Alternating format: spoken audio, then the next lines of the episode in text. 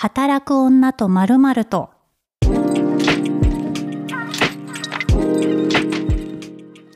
働く女とまるまるとピースの小沢彩です。この番組は働く女性をゲストに迎えた約30分のトーク番組となっております。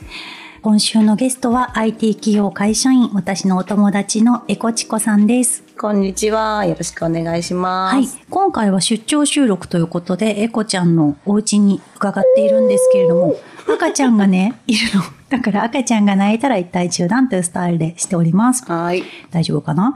あのね、エコちゃん家が戸建てということで、あのね、今までも、そのマンション、郊外か都内かとか、うんうん賃貸か買うかとか、なんかそういう会がね、結構人気だったんですよ。で、私の友達で戸建て派ちょこちょこいるんだけど、でも実際に戸建てとマンションってさ、全然固定資産税とか違うじゃない、うんうんなんかどんな感じのメリットと、あの、何を考えて戸建てにしたのかなっていう話をちょっとエコちゃんに伺えればなと思います。はい。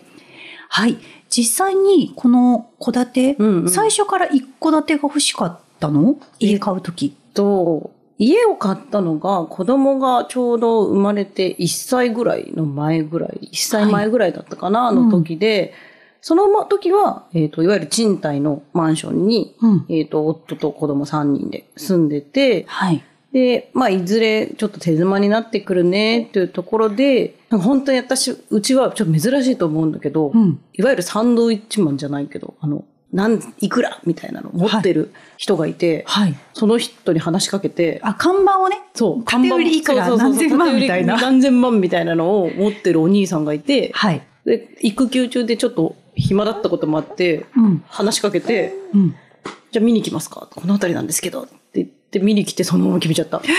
すごすぎる。え、てかさ、決断早くない？だっていきなり知らないお兄さんが、うんその縦売りのこの何千万って間取りくらいしか書いてないわけじゃん。そうそうそうこの土地、なリビング何畳みたいな。そうそうまあよくいる人だよね、駅とかに。駅何分みたいなそう。そうそう。ん子供連れでベビーカーをしてるとめっちゃ話しかけてくる。あの集団でしょ。そうそうそう。買ったの、その。で、うん。なんだっけ、なんか月末だったんだよね。うんで、今日決めてくれたら、うん、うん百万引きますって言われて、そんなことある？そう、そんなことあると思いながら、うん。で、それで夫に、その時一緒にいなかったから、ちょっと連絡して、うんこう、こう、こういう家があるんだけど、あんなに君ちまいねえわ。え、思い切りすごくない？やそういうタイプなの何なの？この家族。すごい。てか、その不動産営業の人たちすごいね。食いらいつきっぷりがいや、。そう。なんかそこでね、うん引かないって言われたら多分そんなに急になんか、まあもうちょっと考えますわ。いや、でも400万を。大きいからね。そうなの。そう。しかも今ね、この、今、収録一回、一旦ね、あの、赤ちゃんがぐずった時に止めた時に、800万引くって言われて、いや、でも400万だ、あ、400万だって言って、そこどんぶり感情になってるのやばすぎない？記憶が、子供産んだらもう全部、どっか行っちゃった。面白いと思って。うんえ、やっぱさ、住宅購入ってさ、勢いが大事なんだね。うんだと思うけどね。えー、でも、そもそも戸建てで考えてたの？マンションとかは選択肢に入ってなかったの？えっとね、全然考えてはいて、うん。別にマンションでもよかったけども、やっぱりどうしても平ベースがマンションはやっぱりね、戸建てよりは少ないっていうのはやっぱりあったから、うん。小さい頃私マンション暮らしで、はい。で、中学校2年生の時に戸建てに引っ越して、どっちも体験はしたから、はい。まあどっちの良さも悪さも知ってはいるんだけれども、やっぱ戸建てのデメリットって、それこそゴミ出しぐらいしか、うんその当時は、まあ頭に出なくて、うんまあいいんじゃねみたいな。広い方がよくねみたいな、はいはい。うん、感じで戸建てにしちゃった。えーで、新築の戸建てを、うんまあ買って、うんなんかでもいろんなさ、ローンとかさ、うんうんいきなりそんなさ、ボンって、うんほら、買うタイミングが急に来たわけじゃん。うなんかどうしたんですか？えっと、ローンは、だから私も働いてて、夫も働いてたから、まあうん。普通にペアローンでうん。組めるだろうっていうところでもう踏み出したんだけども、も？もう、も？私が、はい。あの、いわゆるブラック。で降りなかった降りなくて、そのローンのあれが。えーなんでクレカ、携帯料金とそのクレかカなの。クレカ？で、そのクレカがダメだった理由が、うん。まあ、ひどいんだけど、ひどいっていうか、まあ、私がひどくて、うん。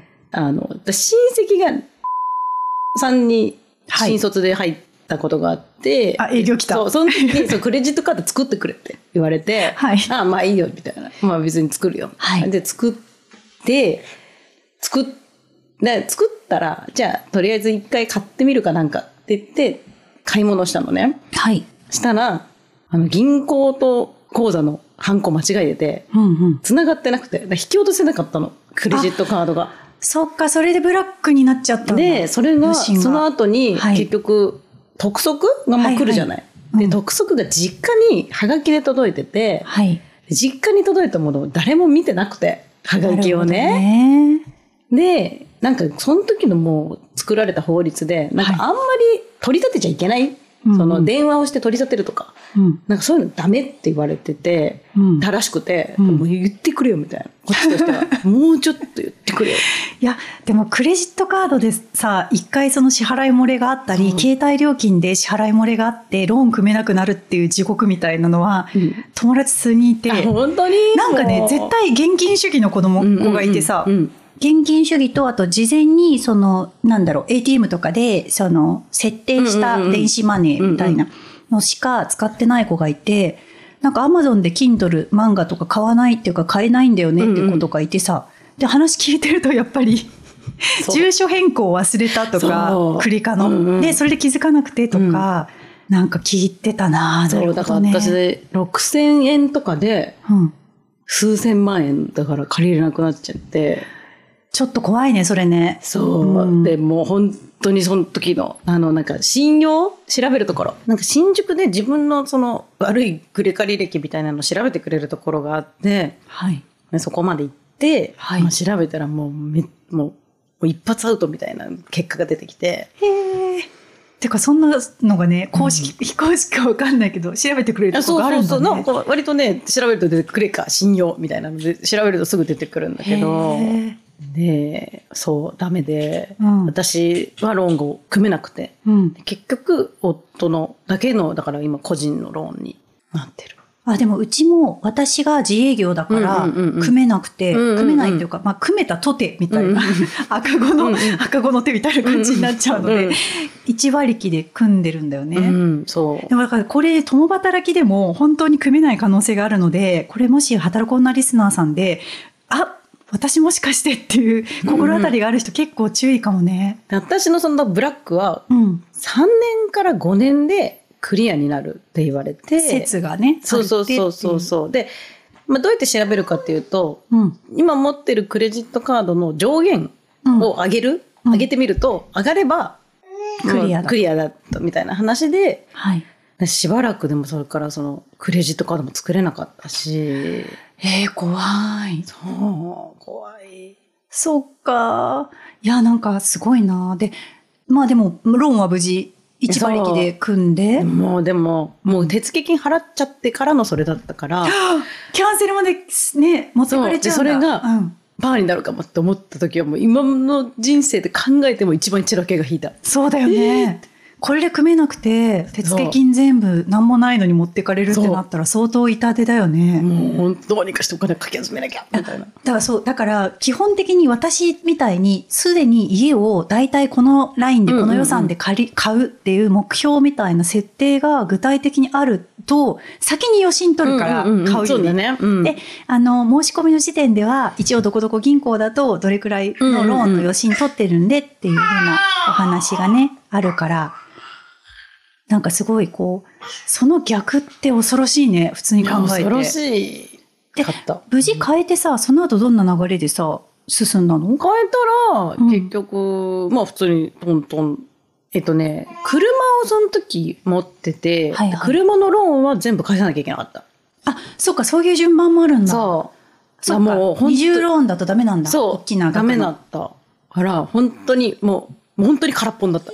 現金キャッシュがない。もう本当に口座が、あ、何かおったら終わるってぐらい、ゼゼロみたいな。本当に空っぽになって、うん。だけど無事引っ越して、なんかどうにか、どうにかなった。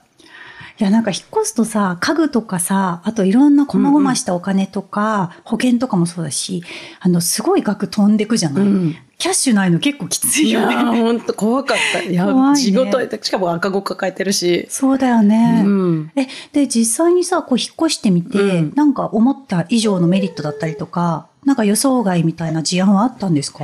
メリットはやっぱり子供がいれば、やっぱりね、うるす、下の階の人がいないから、ドタドタみたいなのもないし、うん。でもデメリットというか、やっぱ固定資産税が想像以上に高かった。え、固定資産税って戸建てだと、土地と上物にかかるから、だよね、うんそれってさ、その買う前に大体これくらいになりますっていう算、あったんだと思う。計算はしなかった。しなかったの？しなかったらビビるよ。キャッシュない状態でなんでしないの？すごいすぎほら 1, 一年？はいはいはい。先だよね。そうだよね。そううん買ってからちょっと時差があるんだよね。うんうんうんで、固定資産税がドンってきて、で、引っ越してさ、一うん軒家ってまあできてるものを買ってるから、うんうんインテリアとかこのまんまで買ったってことだよね。そう、えっ、と、買わなきゃいけなかったのは、うんえっ、と、だから、エアコンとかあ、食洗機はついてた。そっか、エアコンとかもね、部屋が多いと、部屋の分と、あとカーテンもオーダーとかになってくるとさ、結構買うものあるんだよね。エアコンは、だから、もう本当お金なかったから、もう最低限うん。の、あの、部屋にだけ一旦買って、うん。後の部屋はもう後付けで買おうっていう感じにしたし、はい。本当カーテンも最低限。今の家のカーテンもなんか薄いところがまだ、まだある。いやいや10年経っても薄いところがある。いや、でも本当にさ、素敵なお家で、こう日当たりもいいし、運命の出会いだいね。や、そう。うん今、だから悩んじゃったら買えなかったかなっていうのはそうだよね。なんかさ、こう本当にね、私何回もこのお家お邪魔させていただいて、パートナーとも上のことも下のことも購入させていただいてるんですけれども、本当になんか子供たちがさ、わーって遊びやすい感じの広さで、ね、なんか小学生めっちゃ集まるんじゃないこのうち。小学生よりも私の友達があお酒の、ねお酒飲みに来る方がそうですね。多いかな。あの、やっぱさ、人、あの、育児してると、近所の友達が集まれる家かどうかって結構重要じゃない、うん。本当ちょっとうちにでうん。お茶しようみたいなのができるとね。ねそうだし、こう、やっぱりオタクのさ、コンテンツで集まるじゃん。うんうん今日これの配信だから一緒に見ようよとかさ。どうですか？大きなテレビうんっていうのが、だからうちのもう必要経費うんみたいなところで。うん。そうだよね。うんなんか、こう、オタクグッズの収納とかもさ、すごい壁にいろんなものが掲示されてて、すごくエコちゃんちらしいなって思うんだけど、インテリアとか、こういう風な家にしたいな、みたいな方向性とかはあったのね？えっと、あんまりだから物が少ないみたいなところはやっぱ目指さなかったかな。どっちかっていうと、まあ、ビレバンじゃないけど、まあ、ぐちゃぐちゃぐちゃぐちゃみたいなところを、まあ、目指してはいるうんうんのけども、やっぱり最終色合いみたいなところだけ、やっぱはいはい未だに全然満足いってなくて。えー、なんで？すごい素敵ななんかすっきりして。いやいやいや、もう、そういうところ、コーディネーターさんはやっぱずっと入れたいなとは思ってるんだけど、うんやっぱそこそこもね、出会えない。なんかやっぱ綺麗でおしゃれな家を作ってるコーディネーターさんっていっぱいいるんだけど、はい。オタク趣味と、こう、そうぐちゃぐちゃみたいなのは、あんまりいないよね。えー、でもなんかこう、今さ、お家の中に私ね、うん。階段があって、2フロアに分かれてるっていうのが全然想像つかないのよ。うんうんうん。なんかこう、空間を上下で分けることのメリットって戸建てならではだと思うんだけど、なんかどうですか？えっと、まだ子供部屋を作ったばっかりうんだから、なんとも言えないんだけど、あの、基本的にはもう上にみんな揃ってて、下はもう寝るだけ、うん。みたいなところでは、まあ過ごせるようにしてるかなというとこやっぱ家族仲いいもんね。ろ。うん。なんかさ、よくさ、この家族の会話が増える間取りとかさ、よくあるじゃない、あるある。で、私もリノベーションしてるから、なんかその家族の行動動線とか設計とかで間取りで変わりますよみたいなうん本も読んだんだけど、エコちゃんちってマジでずっと全員さ、リビングに行ってさみんなそれぞれのオタク活動を同じ部屋でしてるじゃん。そうなの。面白いなって思って。結構私自身が個人の部屋がいらないタイプで、なんか自分の一人の部屋が欲しいはい。人って絶対いるじゃない。いるね。それがね、あんまりいない、ないから。え、でも在宅勤務の時とかどうしてたの？リビングで二人で仕。事してたの？へから一応会議が重なるときは、やっはいぱバラバラにはなっまあそうだよね。たけど、いや、なんかね、今、その、写真とか映像でお伝えできないのが残念なんですけど、リビングにマジでお宅の部屋にしかないサイズのでっかいテレビがあって、それを、あの、囲うようにお宅の棚、フィギュア棚があって、うんうん。で、そのフィギュア棚の真ん中から見て、えっと、上手の方に JO1 とかエコちゃんのね、うん。好きな、あの、アクスタがいっぱいありまして、下手の方に、あの、乃木坂とか、パートナーの好きなものがいっぱいあるっていう状況で。すごいよね。なんかこの設計でオーダーしたの家具とかは。えっとね、その、このテレビ棚は、はいえっと、おいおい、その全部が落ち着いた時にうん。オーダーした。はいはい。うんすごいね。推しのアクスタにストポットライトが当たるんだよね。そう。すごい。こういうふうに後付けの家具もさ、やっぱ家具が、このは、うんこのなんだろう、隙間にぴったり入るのってすごい、これ、これね、ケユカさん。あ、そうなんだ。うんのケユカでもそんなぴそうっちりあるんだね、オーダーの家具。えっとね、このこのパーツとこのパーツとこのパーツを組み合わせて、で、最後の1パーツだけちょっと何センチって決めて、あなるほど、うん。なるほど。へえ、え、実際に部屋作りでこれだけオタクがいっぱい集まるいいお家で、うん。こう、どうですか？一軒家にしたことで生活は変わりましたか、一軒家以外にはちょっともう、あ考えられない。うん。あ、でも子供がいなくなって夫婦二人になったらね、やっぱりちょっともう少し狭くても、もう全然いいなとは思うんだけども、やっぱりもう今はもう一軒家、まあ、全然出来上がってるとは思ってないんだけども、うんうん。まあもうこう、今からちょっとマンションはちょっと難しいな。なるほどうねん。え、実際にこうやって戸建てを買うとき、しかもエコちゃんは買ったのが、お子さんが、上の子が一歳？1歳だから、何年前だ、ん ?8 年前。8年前か。ということで、東京の不動産相場が今ほどの高騰ではない直前の滑り込みなんだよね。そうそう、今じゃ買えない。なんかだからすごい、私そもそも上がっ、まだまだ上がると言われてますけれども、戸建てとか、こう、ポンっていう選択肢が取れなかったから、うんうんうんうん。割とシンプルに考えられてたんだけど、うんなんか、え、売り買い、住み替えとか考えてる？今は考えてないかな。いや、だって最高だもん、このうち、うん本当に。オタクが集まる家として最高だもん。うん。まあ、ちょっとね、やっぱこう、うんいくらで売れますって言われると、惹かれるものはね、あやっぱプラスになるなって惹かれるものはもちろんあるけど。たまにさ、うんピンポイントでさ、うんダイレクトにさ、この家いくらで売れますみたいなさ、うんうんうんうんチラシ入ってない？入ってるうん入ってるよね。一回相談してくださいみたいな。ねえうんそっか、でも、家族4人で、こう、戸建てで、ワイワイ。そう。でも、縦売りだったから、うんやっぱ気に入ってないところもやっぱいっえぱいあって。具体的にはどこでえ、すか？コンセント少ないあ、そっか、うんコンセントね、うんオタクって信じられない数のコンセント使うからコンセントがね。欲しい。コンセントがないのと、はい。なんかね、風呂場とうん。寝室がくっついてるんだけどう、ん。それがなんかすごい、なんでこんなことになってるんやろ？え、でもおしゃれなライフスタイルいやいやいやいや、だからもう、なんか部屋になってんのかなってね。あとすごい変えたいのが、うん。洗面台。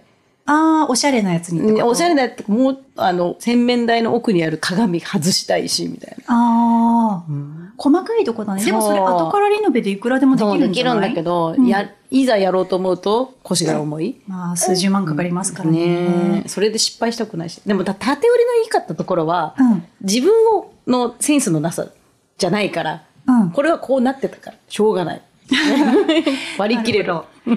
ち、あの、スケルトンから全部リノベしたんだけど、うんうんやっぱり決めることがいっぱいありすぎて、うんうんうんまあ、夫が結構やってくれたんだけど、うん私たちの場合は、こだわりがそんなになんだろう、なんだ、いわゆるリノベとかで、うんうん。買うかもっぽい感じとか、うんうんうんうんあの、なんだろう、アクタスっぽい感じとか、そんなトリッキーじゃないのよ。うんだから、フォーマットがなんとなくリノベの中でうんうんも決まってたので、間取りと収納動線だけ確保すれば、あとは割とその施工業者さんに、あの、お任せでも大丈夫だったんだけど、やっぱりね、コンセントとかも、ううんち逆に作りすぎた。なんかオタクはとにかくコンセントがないと始まらんのやと思って、うんもう尋常じゃない量のコンセントつけたの。うんうんうんいろんなところに。うん部屋の真ん中とか、うんうんうんちょっとした小上がりの脇とかうんうんうん。入れてたんだけど、そんなにいらなかったね。そうなんだ。いらないなんてことがあるんだ。そう、でも、なんかもう、ま、あ、でももっとこうすればよかったなとか、うんうんここにもちょっと隠し扉つければよかったなとか、あとドアをね、やっぱもうちょっと最新型の、本当に音が一切しないやつにすればよかったとかう、ん。すごいそれは考える。でもそれこそドアもう、でもうんもう一回ってやるのもね。めんどくさいんだよ全部外してさね。窓も二重にしたい。あ、窓はね、それで全然あったかいって言うよね。うんうんえ、戸建てって寒いって聞きますけど、どうですか？えっとね、うちはだから日当たりが良すぎて、うん2階、その過ごしてるところは、あ寒くはないけど、もう本当異常に暑い。うんうん。夏はもう地獄。うんうん。で、1階は寒すぎてうん、誰も行かない。うだからね、もう、3人、4人で暮らしてるけど、ほとんどごそう。巨大な 1LDK みたいな。そうそうそう。へえ。でもなんかこう、リビングにさ、みんなのものがあるんだけど、あの、ドラゴンボールが全巻あったりしつつ、JO1 がいっぱい並んでたり、すごく面白いよね。そうね。ここでゴロゴロしてればね、まあ一日うん。楽しく過ごせるかなっていうところは、うん。やっぱ家にいてね、やっぱり居心地がいいっていうのはね、大事。いやほんとそう居心地はね、人それぞれだからうね。ん。なんかうち、本当学習机をね、うんどうしようかなって思ってて、うんうんなんか我が家は割とね、あの、興味ある方インスタ見ていただければわかるんですけど、私のね、うんあの、物が少ないというか、うんうん全部隠す収納というか、うんうん。まあ、物の総量自体も決して多くないんだけど、うんそんなに物を置かない運用にしてるのよ。だけど、子供が小学生になったらこの運用維持できるのかなっていうのもあるし、うん。そう、一部屋結構物置化して、うん子供部屋がうん。ぐちゃってなっちゃってるの、どうやって組み立てようかなって思って今、どう進化させようかってとこなんだけど、どうですか？子供一人増えたじゃない？買ったた時より、うん。どうなりました？で人下の子供のはまあね、まだないうん。けど、うん。そう、どうするんだろう。どうしてこうかな？そうだよね。やっぱ子供二人いると物の量すごい増える？